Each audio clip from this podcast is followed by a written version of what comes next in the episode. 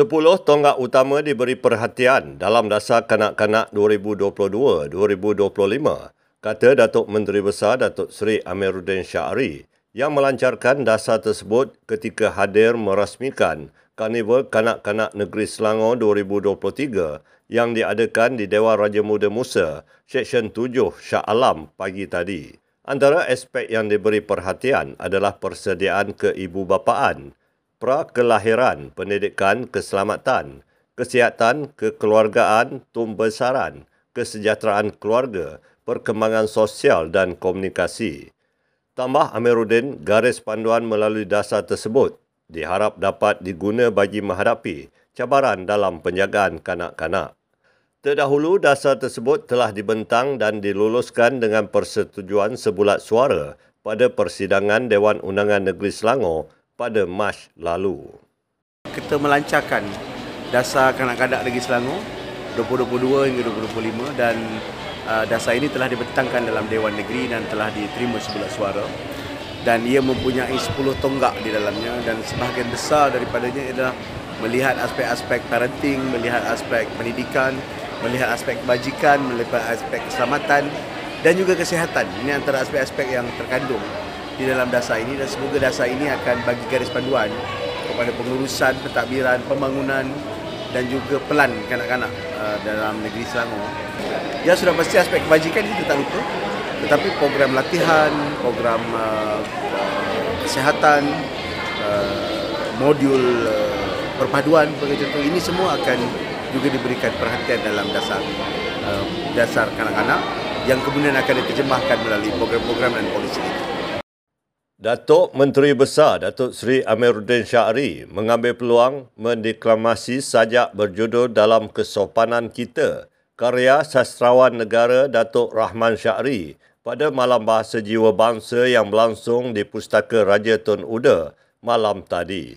Dalam ucapan sebelum memulakan mendeklamasi sajak, beliau berkata program itu mengimbau kenangan ketika zaman beliau giat melibatkan diri dalam aktiviti berkaitan sastra seperti deklamasi sajak dan puisi. Pada program itu, tiga sastrawan negara iaitu Datuk Dr. Zurina Hassan, Datuk Dr. Anwar Ridwan dan Datuk Seri A. Samad Said turut mendeklamasikan puisi masing-masing. Majlis turut diserikan dengan deklamasi puisi bertajuk Kesal Seorang Ibu yang bekerja karya Zurinah oleh Menteri Pendidikan Fadlina Siddiq. Festival dua hari bermula semalam bertujuan memertabatkan bahasa dan sastra selain menambah minat membaca dalam kalangan rakyat Selangor. Jadi Alhamdulillah malam ini saya rasa sangat gembira dan uh, apa yang disebutkan bahasa jiwa bangsa itu sangat dekat dan sangat penting dalam hati kita. Bukan hanya kata terkandung dalam bahasa kita itu menunjukkan jiwa kepada kita kepada negara kita. Kebetulan dua tiga hari ini saya banyak bersama dengan orang bercakap bahasa Arab. Sebab kita ada kanibal turaf Islami di Selangor. Dan kita boleh faham langgam itu memang langgam bahasa itu menunjukkan ciri dan kepribadian Selangor Healthcare for Serata Sihat diperkenalkan bagi membantu golongan kanak-kanak yang terbantut dalam kalangan penduduk kawasan Strata. Esko Kesejahteraan Bandar Rozia Ismail berkata, 50 keluarga dari kawasan Seksyen 24 telah dipilih bagi penyelidikan awal tentang kesan daripada program yang akan dianjurkan melalui Sihat. Menurutnya lagi, keluarga terbabit akan diberikan pemeriksaan kesihatan, khidmat nasihat serta makanan bernutrisi serta membantu kanak-kanak yang terpilih. Beliau berkata demikian ketika ditemui media dalam majlis perasmian Karnival Sihat Majlis Bandaraya Shah Alam MBSA pagi tadi. Uh, program ini dinamakan Sihat iaitu program Selangor Health uh, Care uh, for Strata ya maknanya kita bagi tumpuan kali ini pada pada rumah-rumah bangsa puri uh, strata ini untuk diberikan juga uh, elemen ataupun aspek-aspek kesihatan kepada mereka. Uh, kita lihat kebanyakan stunted children ini ataupun kanak-kanak yang terbantut ini kebanyakannya duduk di kawasan strata. Ya yang kami dapat uh, data lah. Jadi saya mengharapkan program-program begini akan diusahakan di banyak tempat lagi uh, dengan kerjasama ahli-ahli majlis ya, komuniti tempatan ya. Supaya kesedaran itu sentiasa kita kita tanamkan kepada mereka selain daripada mengeratkan perpaduan ya antara masyarakat sekitar. Pameran Harta Tanah Bumi Putra BPEC yang berlangsung di Mid Valley selama dua hari bermula semalam dan hari ini merupakan pameran yang bermakna kepada generasi Bumi Putra memiliki harta tanah.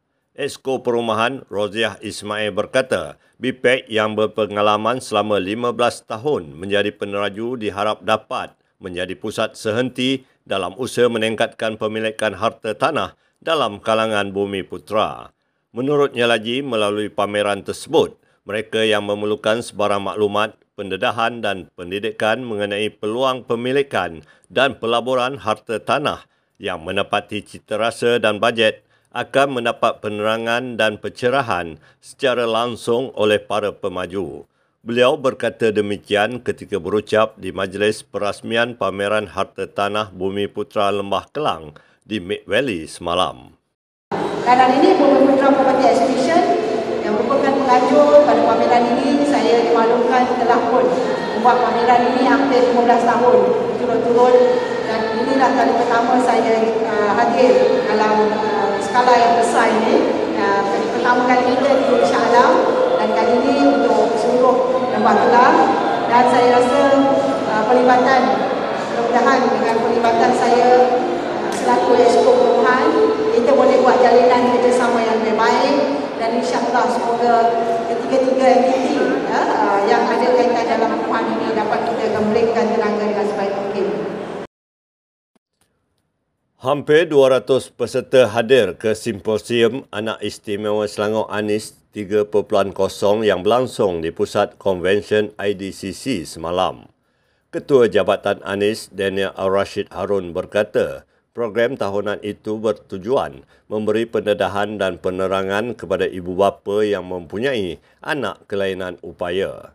Menurutnya lagi, simposium itu juga sebagai salah satu medium mengumpul pendidik daripada program pendidikan khas integrasi dan program pemulihan dalam komuniti untuk membincangkan cabaran mendidik anak istimewa. Beliau menambah, Anis juga membuka peluang kepada ibu bapa yang mahu menghantar anak mereka mendapat rawatan intervensi dengan membuat permohonan menerusi www.anislangor.com palang intervensi Anis. Tempoh pendaftaran sepanjang tahun ini terbuka kepada kanak-kanak autism, kecelaruan hyperactivity, kekurangan perhatian ADHD, kelewatan pertuturan dan sindrom Down. Ini juga kesinambungan daripada semua program uh, sepanjang tahun yang kita buat melalui seminar-seminar kecil yang kita kumpulkan mungkin grup yang 30-30-30 tapi akhirnya dikumpulkan melalui simposium inilah untuk dirang uh, sama-sama berbincang semula. Tapi saya lebih mengharapkan daripada simposium ini ialah uh, apa penerimaan dan pengetahuan yang yang boleh ditambah oleh para ibu bapa. So hari ini kita ada panelis kita, kita kumpulkan uh, ramainya 3 4 orang adalah adalah ibu bapa sendiri yang berpengalaman membesarkan anak dan ada juga ada sebahagian yang sebelah pagi tadi ialah daripada KPJ kumpulan-kumpulan uh, kesihatan. Terima kasih banyak Anis dan Kerajaan Negeri Selangor yang uh, satu bentuk bantuan yang sangat-sangat uh, sangat-sangat berguna dan sangat-sangat membantu sebenarnya. Dan more to come insyaallah kalau ada lebih kepada uh, kalau boleh diadakan satu center yang percuma kepada anak-anak autism di peringkat remaja. Sebab selalunya begitu. Bila kita ni membantu sampai kanak-kanak aja kan? Tapi remaja dia dah lebih, dia lebih agresif dia lebih emosional lepas tu kita dah tak tahu nak nak bantu macam mana kita biar aja dia. Lah akhirnya dia di rumah. Dia lebih agresif dia lebih kuat daripada kita ketika itu dan sebenarnya uh, banyak banyak boleh kita buat kan? Uh, dia masa akan datang. Sekian semasa hari ini. Terus mengikuti perkembangan Selangor menerusi platform digital kami dengan carian media Selangor di YouTube dan Facebook Selangor TV.